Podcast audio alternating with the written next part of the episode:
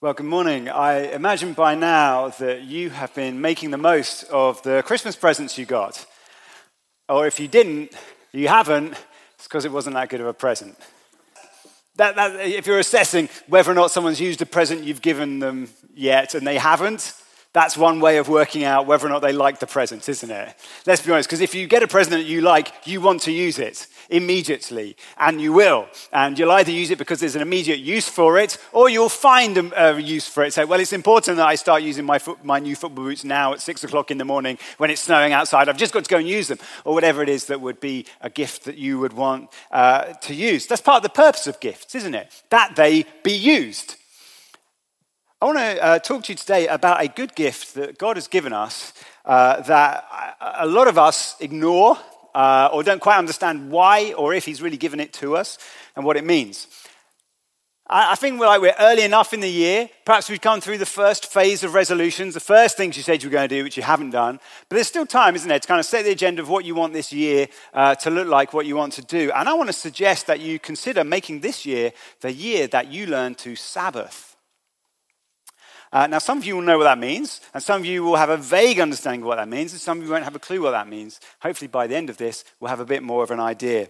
And what I'm going to do is I'm going to read about a controversy that Jesus caused, uh, which may seem to you like a fuss about nothing, um, but I think within it there is an invitation for us to uh, be given a gift by God that will do us a lot of good. And the whole controversy is about this day called the Sabbath. And that was the seventh day of the Jewish week. And uh, it was the day that God had commanded them to keep holy. Uh, and to be something to be holy means to be separate from the rest. So you're meant to have six days that were like this, and then one day that was different the Sabbath. They were to do no work, and they were to focus their attention on God and His goodness. And that was, a, that was a, a, command and a gift that God had given them. And then Jesus gets in trouble with a bunch of people who wanted to add a whole load of extra regulations uh, to this gift in order to make sure that everyone did it properly. Um, Jesus is going to show us how to do it properly. So we're going to read from Mark chapter 2, verse 23 onwards. One Sabbath, he was going through the grain fields, that's Jesus, and as they made their way, his disciples began to pluck heads of grain. And the Pharisees were saying to him, Look, why are they doing what's not lawful on the Sabbath? And he said to them, Have you never read what David did when he was in need and was hungry, he and those who were with him? How he entered the house of God in the time of Abiathar the high priest and ate the bread of the presence, which it is not lawful for any but the priest to eat, and also gave it to those who were with him. And he said to them, The Sabbath was made for man, not man for the Sabbath so the Son of Man is Lord even of the Sabbath. Again, he entered a synagogue, and a man was there with a withered hand. And they watched Jesus to see whether he would heal him on the Sabbath, so that they might accuse him. And he said to the man with the withered, man, with the withered hand, Come here. And he said to them, Is it lawful on the Sabbath to do good or to do harm, to save life or to kill? But they were silent.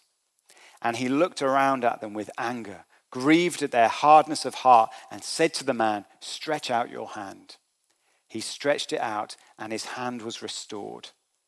The Pharisees went out and immediately held counsel with the Herodians against him, how to destroy him. This is God's word. Now, there's a lot going on in that, and uh, there'll be a few questions. How, like, what does that mean? What does that mean? We're just going to really home in on one thing this statement made by Jesus right in the heart of the passage, which is that the Sabbath was made for man, not man for the Sabbath. And what Jesus is saying is that this day, this special day, is not a burden to be carried, uh, which all these regulations that the Pharisees had given, there were like 39 things you couldn't do on the Sabbath because they wanted the law to be protected. But the way they did that was by making loads and loads more laws. And it became basically a burden on people. They didn't know what to do, didn't dare do anything. Jesus says, no, this isn't a burden to be carried, this is a gift that God has given you. It's described as that in Exodus chapter 16. And so, what I want us to do is, I want us to look at that gift today and have an understanding of what it is. Well, it makes its first appearance on the first page of the Bible, which is generally a clue as to something's importance. If it's right there at the beginning, that means God wants you to know about it. And Genesis 1, uh, as you will be aware, describes the creation of the world as happening over six days. And there are six days of God working He works, he's forming and filling the world. And every day he makes good things, and it's all good, and then it climaxes with us. Uh, we're uh, uniquely made in his image. And he then says, he's been saying it's good, and then he sees us that he's made, and he says it's very good. And at that point, we're then told that he stops working and he rests. And he sees everything that it's made and sees all of its goodness and all of its beauty and all of its vitality. And he breathes in its scents and he hears its songs. And this is so fundamental to who God is that he loves, that he enjoys, that he stops, that he smiles. This uh, creation account is one of the things it's meant, meant to say to us. Not only does he, has he made all things, but this is what he's like. He's very creative, he's very powerful, and he rests and he enjoys what he has made. And he's made us to be like him. We're made in God's image. We're meant to be the demonstration of God on the world, in the earth right now. And He's made us to be like Him. And we're made on day six, and we're given jobs. We're told to fill the earth and subdue it. But then it's really interesting. And God's like, here's your job description. Now, wait. Your first day, your first full day of being alive, just rest. Just enjoy it. Look, no, no, no filling the earth just yet. No subduing it just yet. No, no work just yet. Just enjoy. Isn't that interesting that that's how God starts our existence with calling us to rest? God considers this day to be so important that it makes it to the Ten Commandments.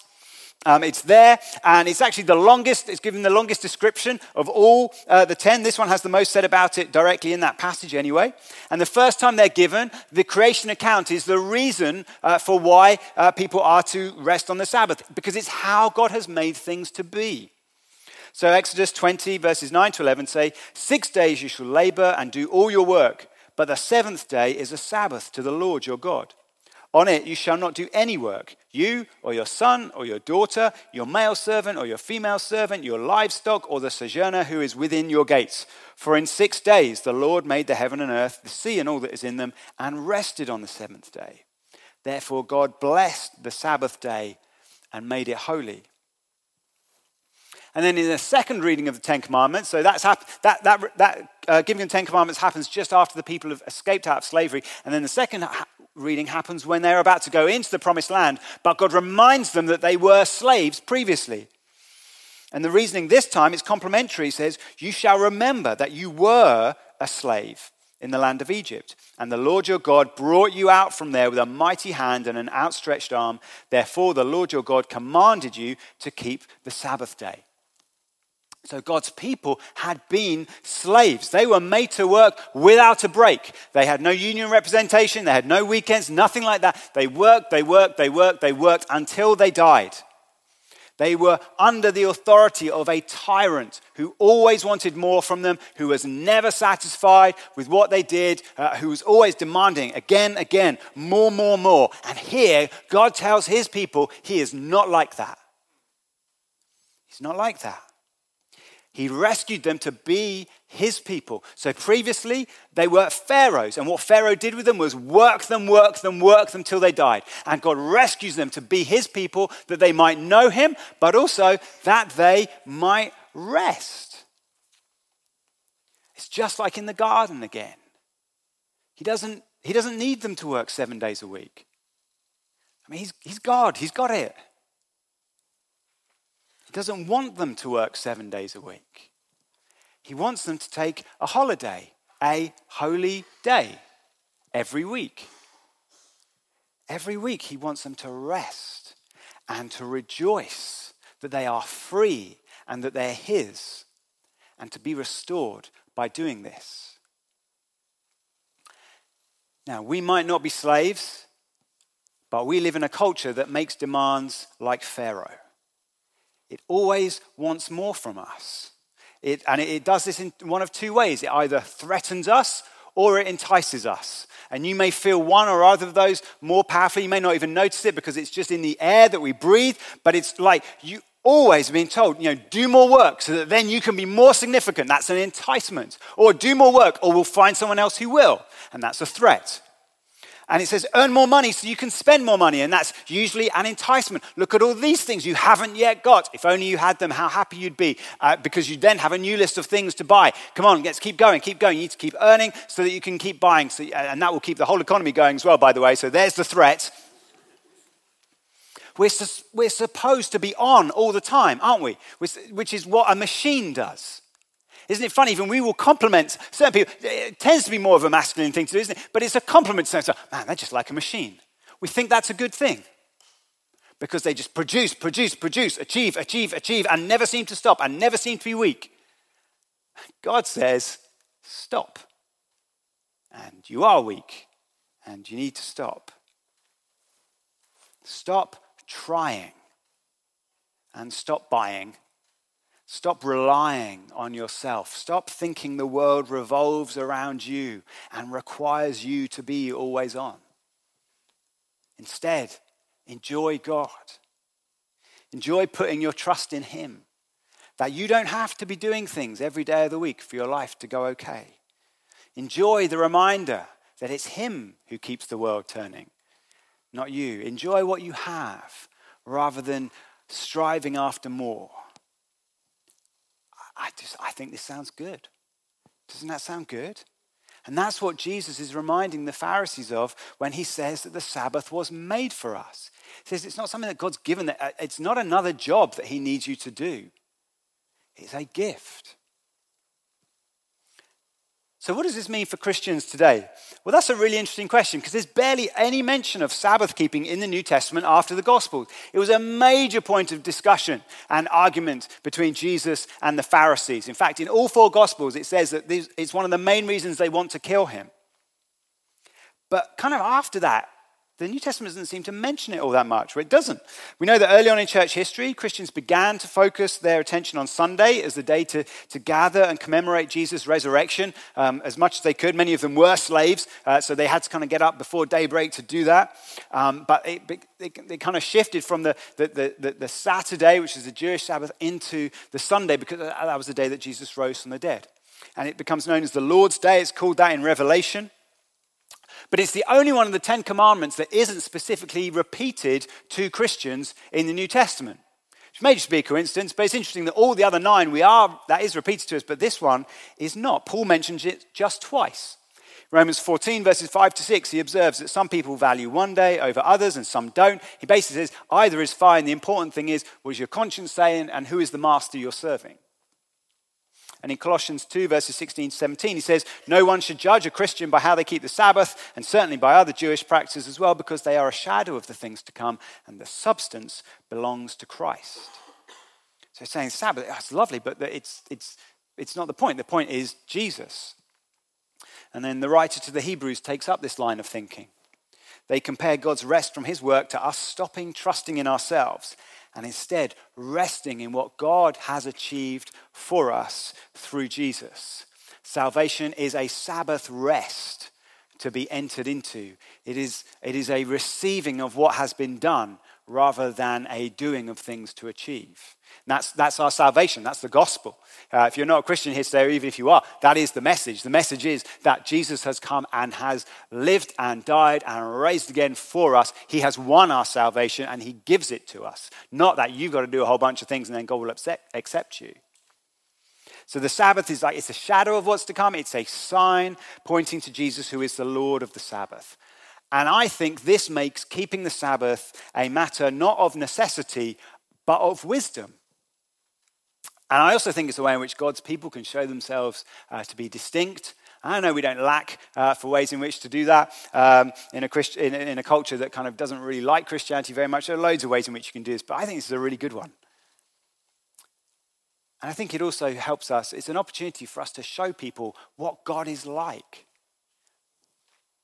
And so I'm going to share with you a mix of what I do and what I'd like to do.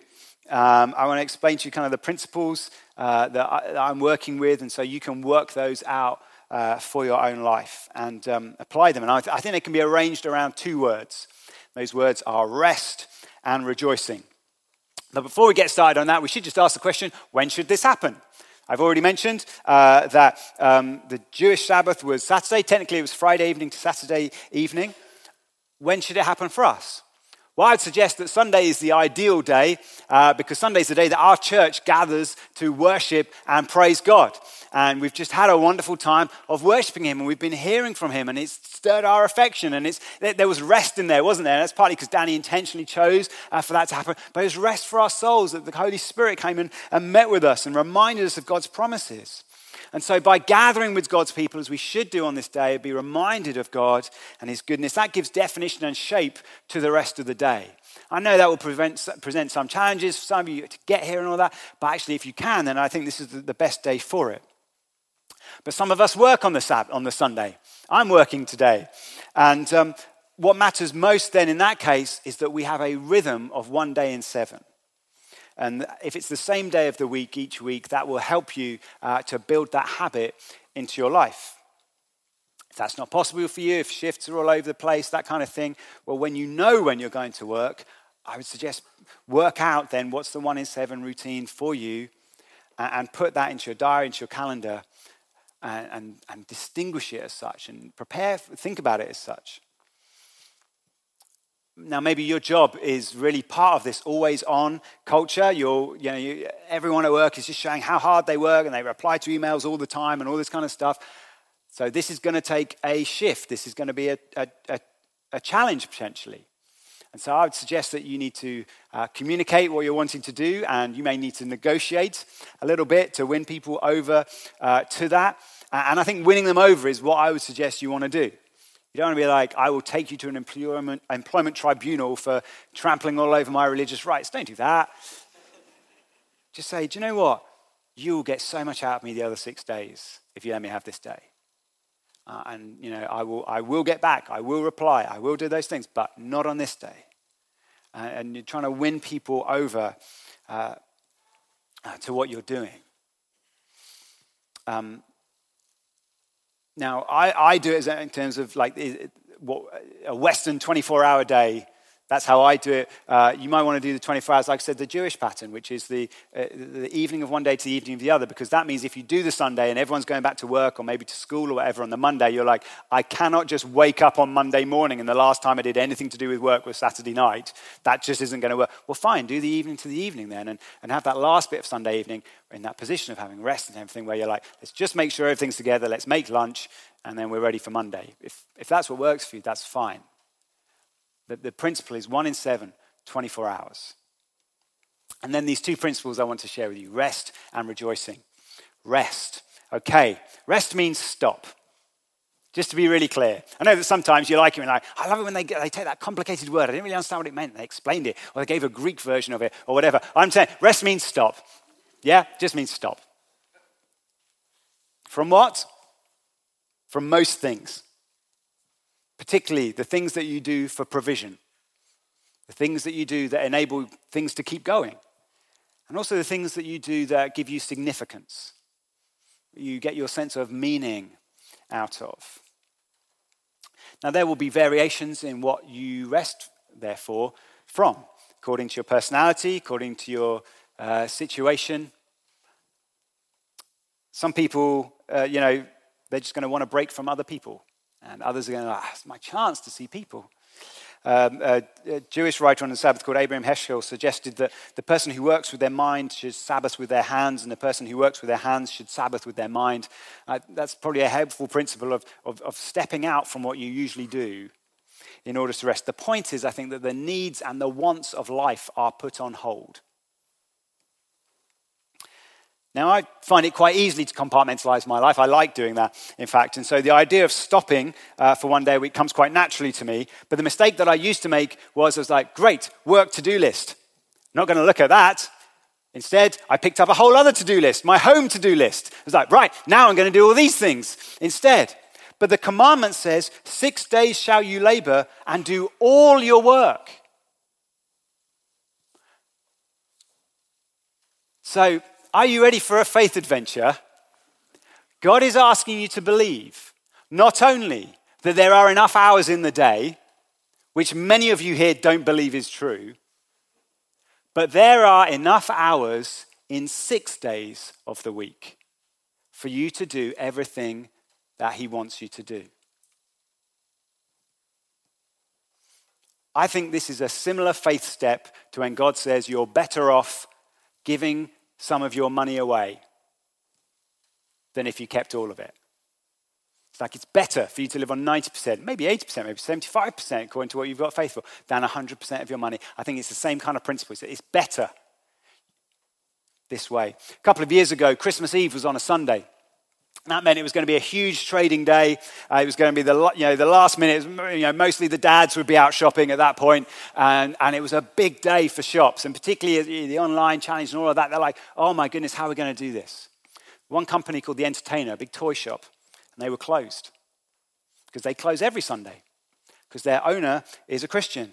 And he was like, it's been a really rough year, and that would have been our biggest day, but I want my staff to rest. I want them to go home and to be with their families. And so we're going to be closed on the biggest day of the year. And that was a faith thing, not a faith as in, and I did that, and then miraculously everyone came to the shop on Saturday instead, and we had our biggest year ever. I, I, don't know what their profits were like that year. He was suggesting they were going to be bad one way or the other, but he didn't care because the faith thing was to do what was right. And he just knew that he had a load of people who he wanted to be able to rest.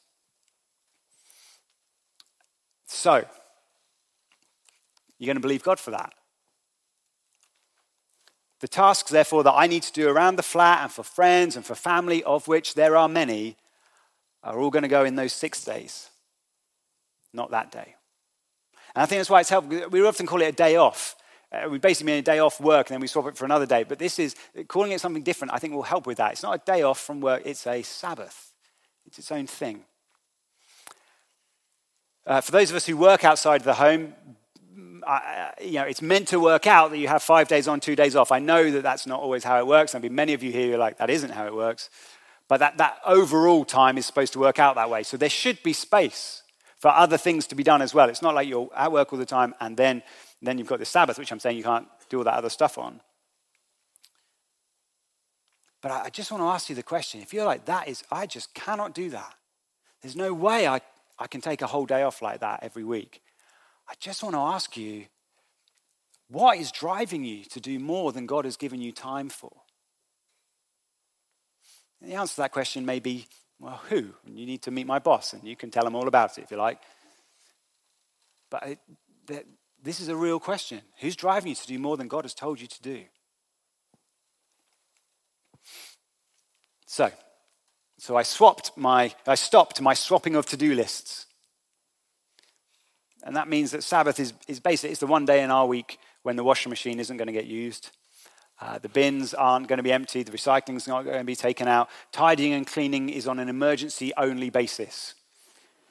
Which obviously means it does still happen.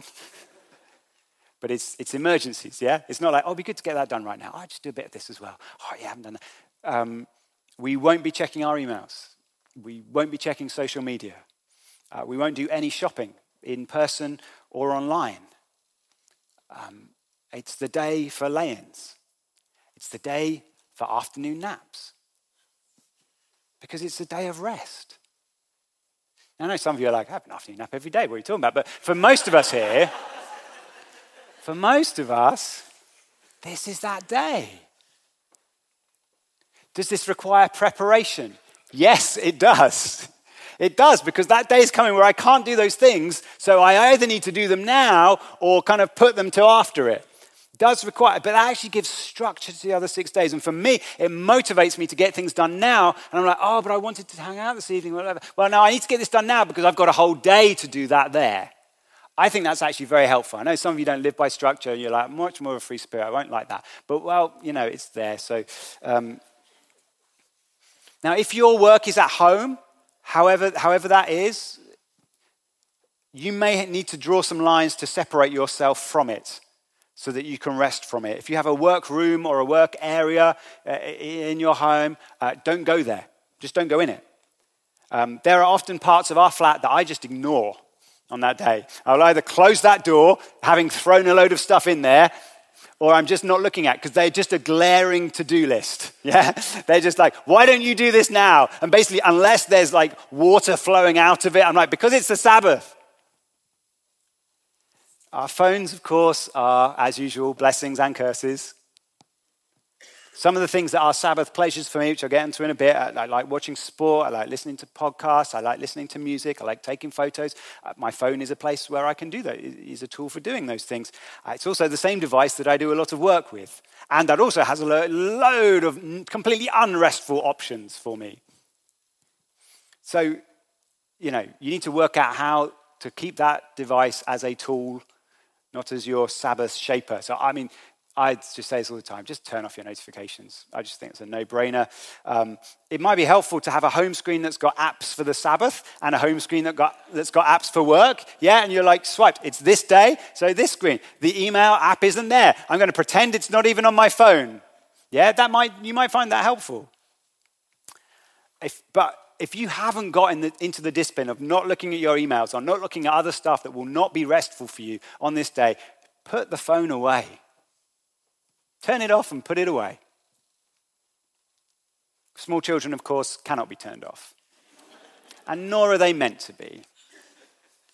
But when they start to realize that there's one day in the week when uh, their parents or carers aren't desperately trying to do loads of other things around the house, when they realize that this is a day that seem to have particularly good dinners on, and particularly special family celebrations. And when God is talked about even more than he is the rest of the week, they will have learned something about Sabbath. And that's the second part of what this day is all about. It's all about rejoicing. Psalm 92 is entitled A Song for the Sabbath. And some people would think that a song for the Sabbath would be, I'm not doing anything, and in fact, I shouldn't even be singing right now, it's a Sabbath. But Psalm 92 says, It is good to give thanks to the Lord, to sing praises to your name, O Most High, to declare your steadfast love in the morning and your faithfulness by night, to the music of the lute and the harp, to the melody of the lyre. For you, O Lord, have made me glad by your work. Isn't that interesting? You've made me glad by your work. At the works of your hands, I sing for joy. I think that's really interesting. Sabbath keeping isn't just about what you don't do, it is about what you do.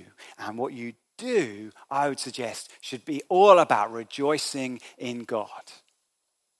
Because you've cleared the decks of loads of those other things that take up your time, or let's be honest, waste your time. They're not, they're not restful things, they're just time wasting things. Because you're not doing all of those things on this day, you've got time You've got time to think about God. You've got time to read His Word. No, no, kind of, I've got to catch up because we've got this reading plan going on. People can ask me what I've read. No, no, but because you can, and you can think about it, and you can think about Him, and you can, uh, you know, you can sing songs to Him and about Him, and you can talk with Him, and not in that kind of rest of the week prayer request. You know, God, get me through today, and God, these are the things I really need help with. Please, please, please. This is a different day.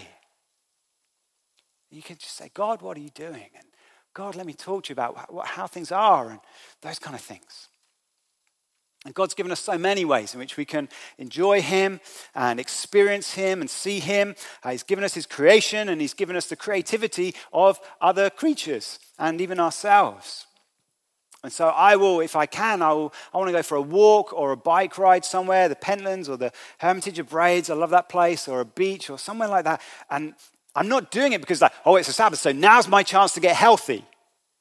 I think that's a six day thing. I'm just doing it because it just gives me pleasure. And part of that is actually doing a physical thing will tends for me to make me feel healthier, and that makes me feel happier, and that leads me to praise God. But when we're taking unhurried time in His creation, I'm not aiming for a PB, I'm looking for God. And we've got time to give our attention to the things that He's made and then to see who He's like by looking at these things that He has made. Um, for me, uh, good books, good music are great sources of enjoyment. I, I love them. Um, uh, photography is a pleasure, a pleasurable holiday, uh, hobby for me. I'm not like, I've got to get this shot right because I've got to post it because then, I, and then I've got to wait. You know, that's not Sabbath. That's not Sabbath. That's striving. I want to rest and enjoy this thing in creation. I'm going to try and find a way of seeing it. You know, and you need to work out what those things are for you. But again, it's within these two categories of rest and rejoicing. Yeah, I'd say, you know, good food and drink can be feasted upon to the glory of God. I, I think it, should be the day. you know, again, New Year, and you're like, I'm not having this. In fact, I'm never going to eat it ever. I'm never. Well, Sabbath's the day when you can have some. Stop doing, don't eat, you know, if there's a thing you're like, I mustn't eat that anymore. Okay, six days, don't eat it. I think Sabbath's the day you can. Because it's a day for enjoying. So long as this is not like a work feeling kind of pressure, I've got to get this big meal. And then he talked, he talked on Sunday about we're supposed to have this amazing dinner. And like, well, if that's causing you to think in that six day way, throw a pizza in the oven, it's fine. And you know, if you'll enjoy that, you know, enjoy that. As we think about enjoying ourselves, just want to, one other thing, a dimension of many modern discussions of Sabbath uh, that I, I, you don't see as much is a concern for others. The commandment says you should not do any work, you or your son or your daughter, your male servant, your female servant, your livestock, even the animals get a break, or the sojourner who is within your gates. Uh, it's saying you shouldn't be causing others to work as well. And I'm still working out how far to go with this. I haven't quite figured out in my head yet. Should I go to a restaurant? Should I, should I even watch sport? You know, whether the person who I'm making work is getting paid minimum wage or earning as much in a week as I will in like a, a decade, if I'm making them work, am I doing this right? Now, if you think that's ridiculous, don't be so legalistic, fine, but I would just ask you to think about whether or not your preferences and your pleasures are impacting others around you in a good way or a bad way. I think it's just worth thinking about. And because people should be involved in our rejoicing. They should be part of our celebration. Now, if, you know, those of us who, who get our energy uh, restored by being alone, we may flinch at this. But actually, this is a time to connect with others. It is a time to gather together as we have today and to praise God. It's a time to be with friends and families. For some of you, social media is a natural way to do that. I just think there's so much on there that is um, just not restful or enjoyable that unless you're really good at creating your timelines, I won't bother. But I know for others, it's like, this is how I'll connect with people. So, okay, work that out. But Let's, we, we, we, we're meant to gather together and be with one another. Husbands and wives should do this. This is the day to not talk about what needs to be done next or what hasn't been done. This is the rest day. This is the day of enjoyment, to enjoy one another's company. In all this enjoyment stuff, please don't make, mistake this for kind of simply doing nice things. It does sound like that because it's not doing things that you don't like, by and large. But the point of what these things are, the point of what I've described about what I do, and I would include taking a nap in this, is, is it increases our awareness of God and our affections for Him. Whether it's, by, whether it's in the kind of negative, by saying, God, I just fell asleep because I couldn't cope anymore, and you're still awake. Amazing. Or it's by saying, God, this is such a, this thing is so beautiful. This music's so amazing. This piece of creation is just incredible. That's the point. Where our affections are being stirred for Him. I just think it would be a good thing for you to explore doing in this year. Jesus said that he is the Lord of the Sabbath. I mean, he's the Lord of everything, yes, but here he claims this day as well. He says, It's about me, uh, I run it, and I'm giving it to you. He launched his public ministry actually on the Sabbath and he declared freedom for captives, which is uh, what we were all without him. He said, I'm giving you freedom. How did he win that freedom for us? He did his great work on our behalf. And on the climax of that work was the cross. And really interestingly, what day was that? It was Friday. It was the day before the Sabbath. And where is he on the Sabbath? No one sees him. He's in the tomb. You could say he is resting from all the work that he's done. And then a new week starts full of life and hope for all of us. And so he can say to us, uh, Danny put the ESV version on the screen earlier. I'm going to read from the message from Matthew, verse, uh, Matthew chapter 11. Are you tired, worn out, burned out on religion? Come to me, Jesus says. Get away with me, and you'll recover your life. I'll show you how to take a real rest. Walk with me and work with me. Watch how I do it. Learn the unforced rhythms of grace. I won't lay anything heavy or ill fitting on you. Keep company with me, and you'll learn to live freely and lightly. This is what God's like. This is what He's like. I just think Sabbath is such a wonderful reminder of this. And so that's why I want to commend it to you. It is rest and rejoicing. And it's part of the way in which God restores us to who we're meant to be. It's a gift I want to suggest that you take hold of.